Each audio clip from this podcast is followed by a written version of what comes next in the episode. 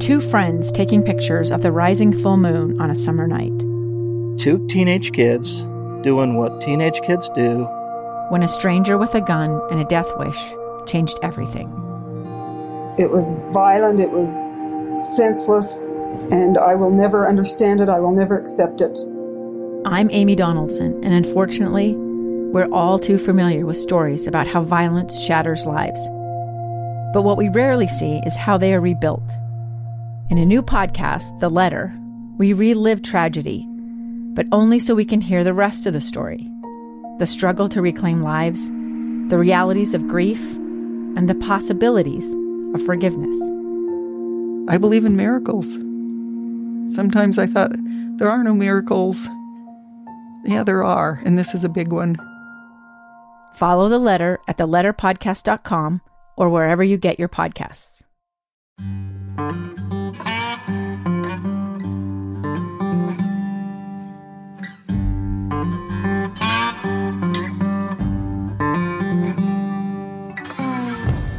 I'm Jason Comstock, and welcome to We Happy Few, the podcast that allows veterans and their families to tell their stories. I'm Marcy Hanley. I am originally from Pennsylvania. I grew up in Lancaster County, uh, which is home of the Amish. Um, and when I was 16 years old, um, my mother passed away, and it was unexpected. So um, I say that to say that is my story. My my mom's name was Brenda Hanley. Um, she had epilepsy ever since I was a child, so I don't remember her not having epilepsy. Um, so I had a parent with a disability, but I never realized she had a disability. If that makes any sense, um, because she was just my mom, and um, she had a brain tumor, and back then they didn't really have a whole lot of uh, cures for it. So she would do uh, she would do chemo and she would do radiation. So sometimes she'd be bald, sometimes she wouldn't. But I thought that was normal. I know it sounds really odd, but I thought that was normal. And um, she was out horseback riding, and she ended up having a brain aneurysm. And so they called me at school and they told me that I needed to go to the hospital. So she passed away within 24 hours. Sometimes when I go back home, everyone's like, Oh, are you Brenda's daughter? And I'm like, How do you even know that? And they're like, You look like her. I was like, Oh, okay, that's great. I I think I have her sense of humor, except I cuss a lot and she never would do that. You got soap in your mouth or you got, you know, the pie shovel if you cussed. And definitely what I got out of her is she could walk in a room and know everybody by the time she left. And I am exactly that way. So like I'll know everybody before I leave. So I'd say that. That's the biggest one. So, do you have a relationship with your father today? Yeah, I do. I do. We're actually pretty close. Um, and it took me 10 years to talk to him. So um, I had joined the Army, got out of the Army, became a police officer. Um, I'd been married, got divorced. He never met my husband. Um, he missed out a lot in 10 years, but we're both pretty hard headed. So um, I wrote him a letter and was like, hey, I'd like to talk to you. And so it worked out.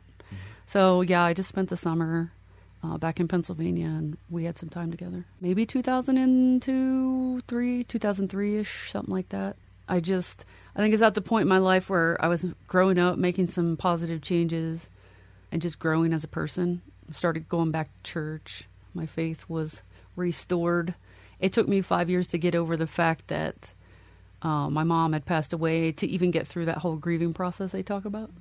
So once I got through that, then it was like, then I just kind of started feel like I started my life. Then I, I don't know, I just did. So, how did he respond? He wrote me back and then because I asked him to write me back to give him permission to call. Yeah, we spoke on the phone and I had said some really unkind words to his now wife. And so I asked him to put her on the phone and I apologized to her and I said, you know, I'd been through a lot and, you know, it was too soon and you know, I was young and so she she said she accepted my apology. He didn't know how to deal with it. I didn't know how to deal with it. Um, I kind of can describe him as like a steel mill worker kind of guy that doesn't show emotions, right? And so he he probably had a lot of emotions, but we never talked about them. We never shared them. We didn't communicate that way. And so we were just butting heads. And then he started dating somebody, and I could not deal with that. That was that was really like a no go for me at that point because I thought it was too soon. What do you think your mother would have thought about you joining the army? I think she would have been supportive. She was a God fearing Christian, so I definitely get that from her also, which is a, what people don't really know about me because um, I don't come off that way, I guess. But she would she would totally be proud of where I'm at today. I think she she would have, but I don't know that I'd be here because I would have stayed with her. After she passed away, pretty much was abandoned as a child. Um, my father disowned me, and I was the only child left in the house. And one thing that my mom always wanted was one of her children to go to college. So um, I received a few scholarships, although I was a C student at best in high school. And I went off to college and did not do so well because I was still dealing with my childhood trauma of losing her and the other uh, abandonment issue. And so I literally went broke trying to succeed through college. And I had $5 to my name, a car that didn't work, and no place to live. And so I took myself down to the United States Army Recruitment Office, uh, where I met a staff sergeant who told me about different jobs in the military. And um, from that point on, the rest is history. I ended up joining the Army in 1993. Um, I was 20 years old. And then I shipped out right after I turned 21. So um, I went to Fort McClellan, Alabama, which is now closed. Um, but I went into the military police corps. When I tried to get the job uh, of an MP, they told me it wasn't available, and I basically said it is available, and that's the only job I want. So uh, they found me a position, ironically, and so from 1993 to 1998, I served five years active duty uh, in the United States Army, and so I went from a private to a sergeant. My first duty station after basic training in AIT was Camp Humphreys, Korea, where I was assigned to a military intelligence battalion, um, working with top secret information. And it was not very exciting, but it was more of a security guard position. And when I left there, I went to Fort Benning, Georgia, home of the infantry, and I was assigned to the United States Army Infantry Center Military Police uh, Unit. Um, so basically, I went to a community policing unit, and then from there, I went to a traffic accident uh, reconstruction unit, and then I went to a deployable unit after that. So, were you trained to do security and law enforcement? It was just an assignment that was given to me. It wasn't my selected choice, but they have um, they have units assigned to different MI battalions throughout the U.S. that are basically guarding top secret information, um, and you have to have special access to even get in. I'm pretty assertive and I'm very hardworking, so I don't know that I ever looked at it as, oh, I'm a female and I should have special treatment because I think I just am not that kind of person. Um, I earn my uh, respect from people by working hard. So definitely, I was welcome in the environment. I always worked with males and females. Um, it wasn't all. It wasn't really an odd number. Probably the only unit that I worked in that had a different male female ratio was like my deployable unit. Um, but we still had we still had like ten females to like about twenty five males. So they treated us all the same. Was there ever a time when you felt like you were treated differently? Not not that I can remember, you know. So um, they would do deployments to like Kuwait and um, different foreign countries to provide like POW, MIA type camps. I was only in that unit for just a few months, and then I actually had an early. We, they were set to go on deployment, and then I was transitioning out of the military, and I got a job as a police officer, and so the company commander was like, "Well, if you get a letter saying that you have the job." then we'll release you early so that you know you don't have to reenlist because essentially I would have been on deployment in, within that reenlistment, and so the commander let me get out and transition and not go on that deployment. So, as a as a police officer, as you watch the news, and we had things like Abu Ghraib happen, Mm-hmm. What are you thinking when you hear those about those events? I actually show those in my classes because I teach college, um, and I like people to talk about that kind of stuff. It's such a discredit to the United States military that something like that would even happen. Anyone affiliated with that should definitely be punished accordingly.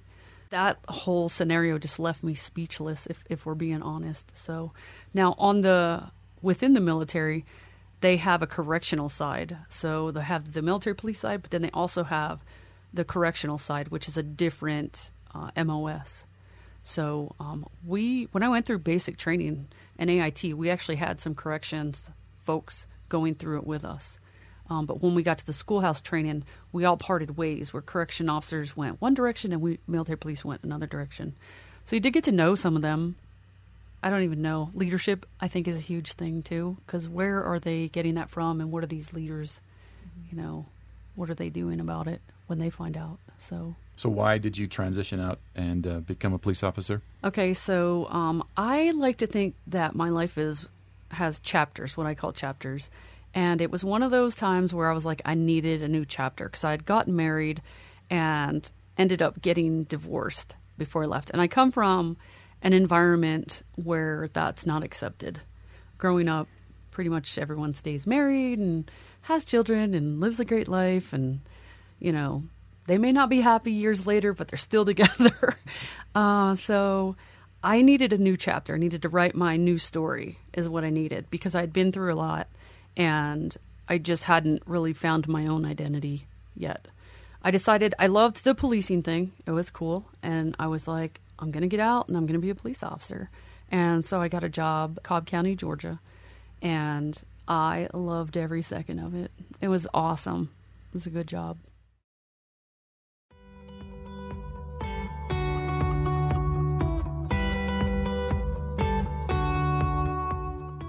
I think this is a great time to take a break and hear from the businesses that are making this podcast possible. If you support us and what we are doing, please support them. Hi, I'm Amy Donaldson. And I'm Jason Lee. Listen to our free podcast, Voices of Reason, unless you enjoy screaming matches. Nope, you're not going to hear that with us. You'll hear folks who may disagree but seek to understand different views. That's Voices of Reason on the KSL Radio app or wherever you find interesting podcasts.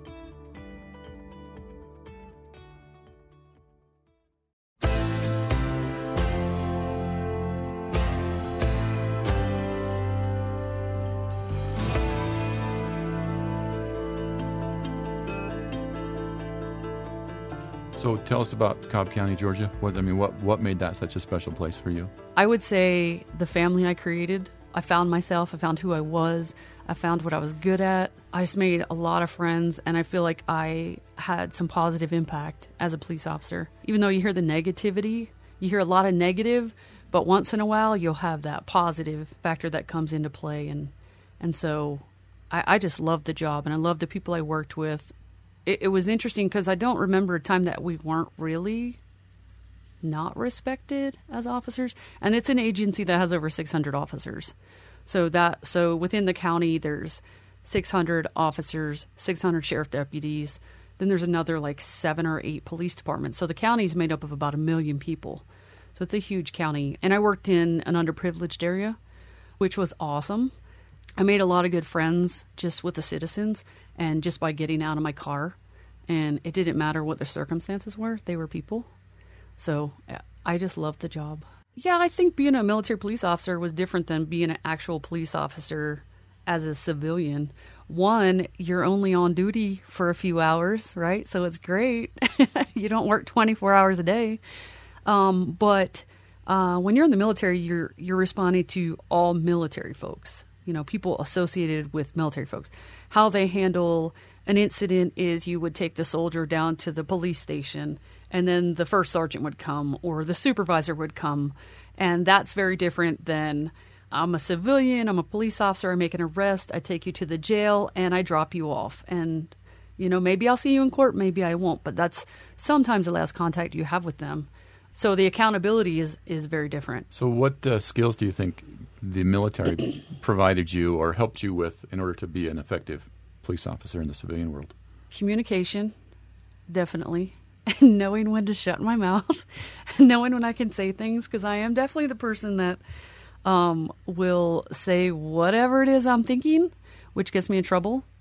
Um, but it taught me fortitude, uh, determination, taught me not to quit, um, and it really taught me to believe in myself. So it taught me a lot of self worth and strength. Why military police? That's actually a really good question, and I'm not quite sure. But when I was in high school, I did that personality profile, and you know, um, I fit everything that had to do with like probation, parole, law enforcement. Um, just that's my personality, I think. So I don't know. I just ended up choosing it. I was in criminal justice for uh, when I started college, so that was my goal. Although I wasn't quite sure what I was going to do because I was still lost, but it worked out great. So you're a university professor, I am. okay? And I don't know all the different types of adjunct professor versus whatever. So you're a professor. I am a professor. I'm a full time professor. and- Congratulations. thank you. And I'm also an adjunct professor, which is a part time professor. Okay. So I actually teach at two universities. Okay, so why go from law enforcement to teaching?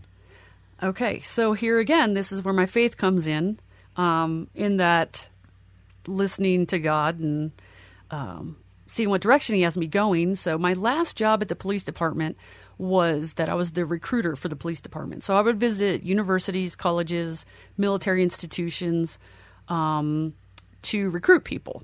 And so I had a professor from a local university ask me to come and speak, and I did. And I thought, wow, that was really cool.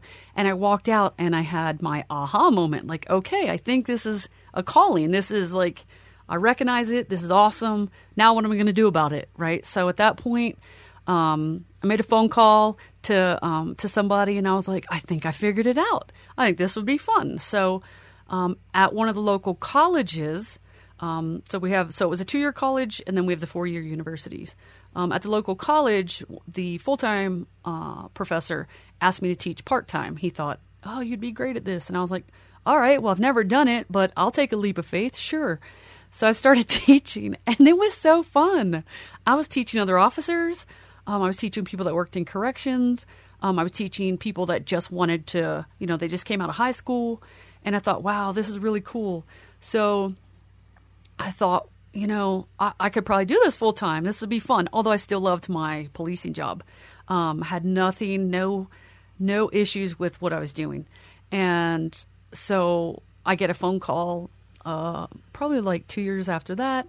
And the full time professor was like, Hey, I'm retiring. You should apply for this full time job. And I was like, Yeah, all right, I'll do it. You know, whatever. We'll see what happens. So I applied.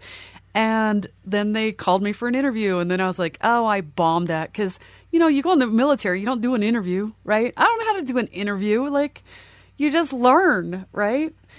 And you just go in and be yourself. I don't know. So I went in, did the presentation, and then they called me back. And I had only told one person that I have done this, right? And she worked with me, and she's my best friend. And so they called me and said, We'd like to offer you the job. And I hung up the phone and I went in her office and I was like, Holy crap, what do I do? Like, she goes, Well, you take the job. And I'm like, Yeah, that's right. I should do that. So that's how I got my, my foot in the door at college. And then to teach on the East Coast, um, if you want to teach in a university, in a four year university, you either have to have a Juris Doctorate degree or you have to have a PhD. So I ended up going back to school for my PhD. And yeah, so I graduated with my PhD, which nobody saw coming, even myself. And um, I'm single, so I was like, all right, well, let's see what the Lord's going to do with me now. I know I keep preaching, but that's the truth. And I said, I'm going to apply all over the United States and see where my feet land. And that's exactly what I did. And now I'm in Utah. So from Pennsylvania to Georgia to Utah. yes, sir. Wow. I know. I know. I'm covering like the East Coast, the North, the South, everything, but I'm staying put. All three experiences have servant leadership in common, um, where I feel like I'm giving back to others. And I think if I didn't do that, I would be completely lost because that's, I have a servant leader heart, period. Why do you think that's so important to to, to give back? Well, because I had people help me along the way. and I never forgot that. But I think that's also our purpose in life. If I can do that, then you know I'm earning my ticket slowly. So now you're teaching criminal justice? yes. Okay, so how do you teach servant leadership to your students?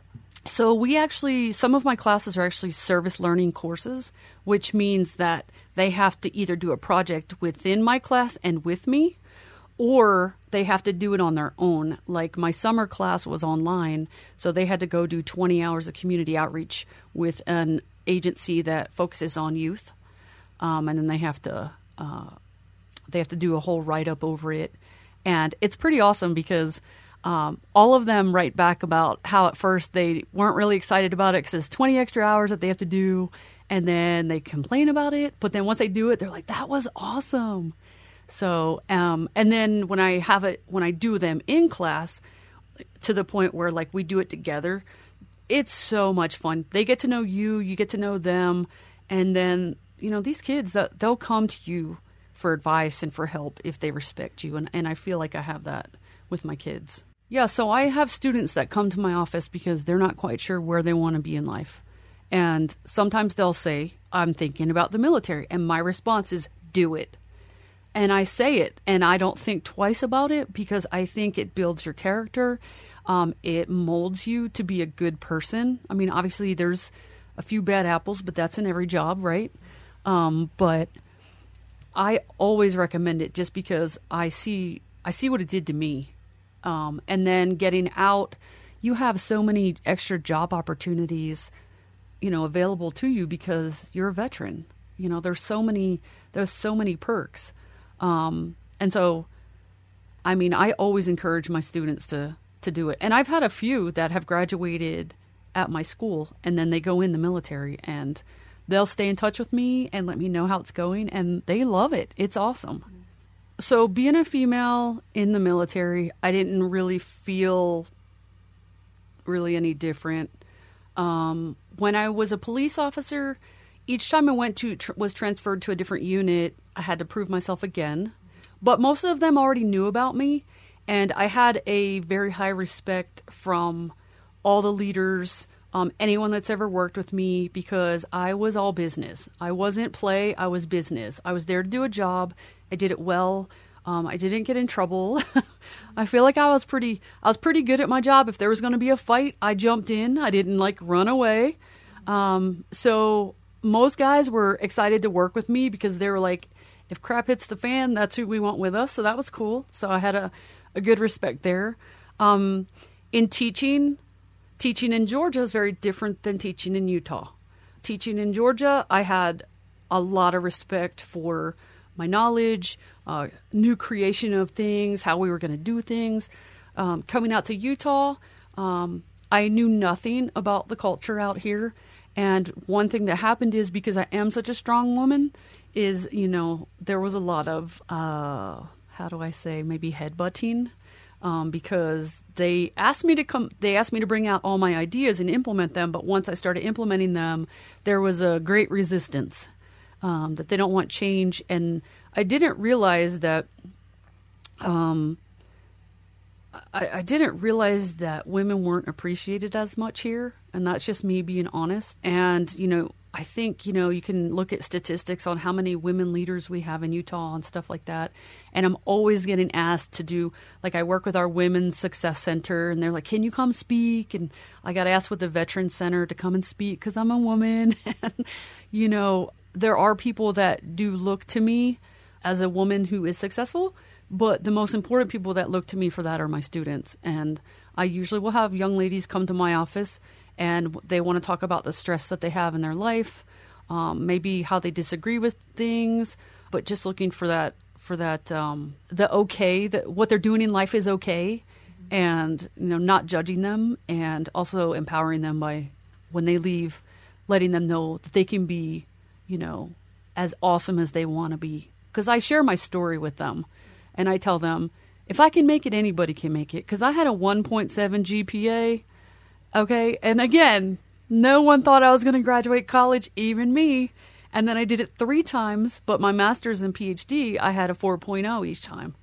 And so I share that with my students because I want them to know that if they need a role model, I'll be it, but I'll also be their biggest fan. So, and I'll cheer them on along the way. And I'll tell them it's not going to be easy. You're going to fall on your face. Just pick yourself back up. That's all you got to do. I've done it a million times. So, a student comes to you looking for advice. What's the number one thing you, that you give them? Be them, be yourself, find yourself, do what makes you happy, put yourself first. Don't forget about you. And I think that's you know, sometimes a lot of my students get so focused on that they have to get married and they have to have children. And I'm like, you can slow down. Like, it's no hurry. You know, no one's in a hurry. Figure out what you want to do in life first, establish that, and then go from there. This is going to sound horrible, but I'm really glad that my life turned out the way it did. I know I can look back and say, you know, of course I'm going to say I wish my mom was here, but I also know that God had a plan for me and I listened. And I didn't feel like I listened at first because I didn't. But once I made that decision to turn it over to him, I feel like my life has been so blessed. And if I hadn't gone through everything that I went through, and if I had not joined the military, I don't think that I would be successful.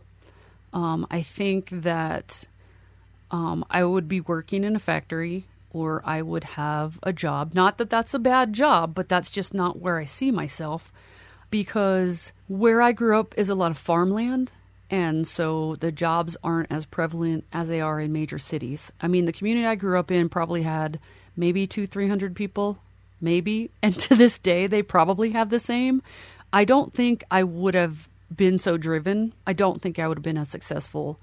But I think there are some folks in my life that had told me back then that I would never amount to anything. And I really took those words and I really went for it is what I did. You know, I was like, okay, I'm going to let that negative nature uh, I'm to I'm to prove you wrong and I feel like I did. And that wasn't obviously my entire driving force, but that was part of my driving force because I was like I am going to be something. Um, and I am proud of who I am and I think I am a great woman. I'm a great person. I'm a great friend. Um, I'm a great teacher. Um, but I'm only great because I feel like I've been equipped with the knowledge, skills, and ability to do that. So, uh, one last question. What does the oath of enlistment mean to you? Well, honesty, integrity, values, morals, beliefs, all that stuff. I I don't feel like I've ever changed that. I hike with an American flag. Uh, I love comments people give me with my American flag. Um, I'm very patriotic. I support those who get out of the military, those who are currently in the military. You know, I'm part of Red, White, and Blue. I don't know. I just have a lot of pride. I have a lot of pride in policing and in having been in the military. If you or any veteran you know is feeling self destructive or suicidal, please don't hesitate to use the Veterans Crisis Line by either calling 1 800 273 8255 and pressing 1 or by texting 838 255 or by visiting www.veteranscrisisline.net. This 24 7 confidential service is for all veterans, all service members, the National Guard and Reserve, their family members, and their friends. Join us again for the next episode of We Happy Few. If you have comments about the show, please contact us by email at tips at loudmouthproject.com or on Twitter at loudmouthjason.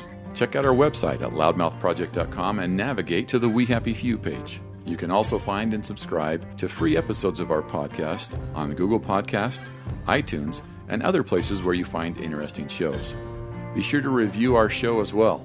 We love to get your feedback and it helps grow our audience.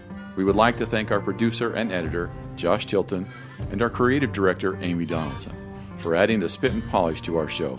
I'm Jason Comstock, and until next time, keep listening, keep learning, and stay engaged.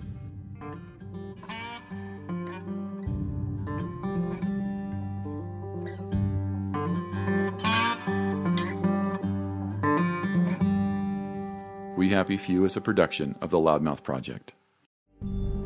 It's the story of an American held in a dark Venezuelan prison. Then all of a sudden, they all kind of lined up. They pointed their guns at me. And this is the point where I thought, I'm going to die today. I'm Becky Bruce. I spent a year working on Hope in Darkness, which now has more than 2 million downloads. Find it on kslpodcast.com or wherever you listen to podcasts.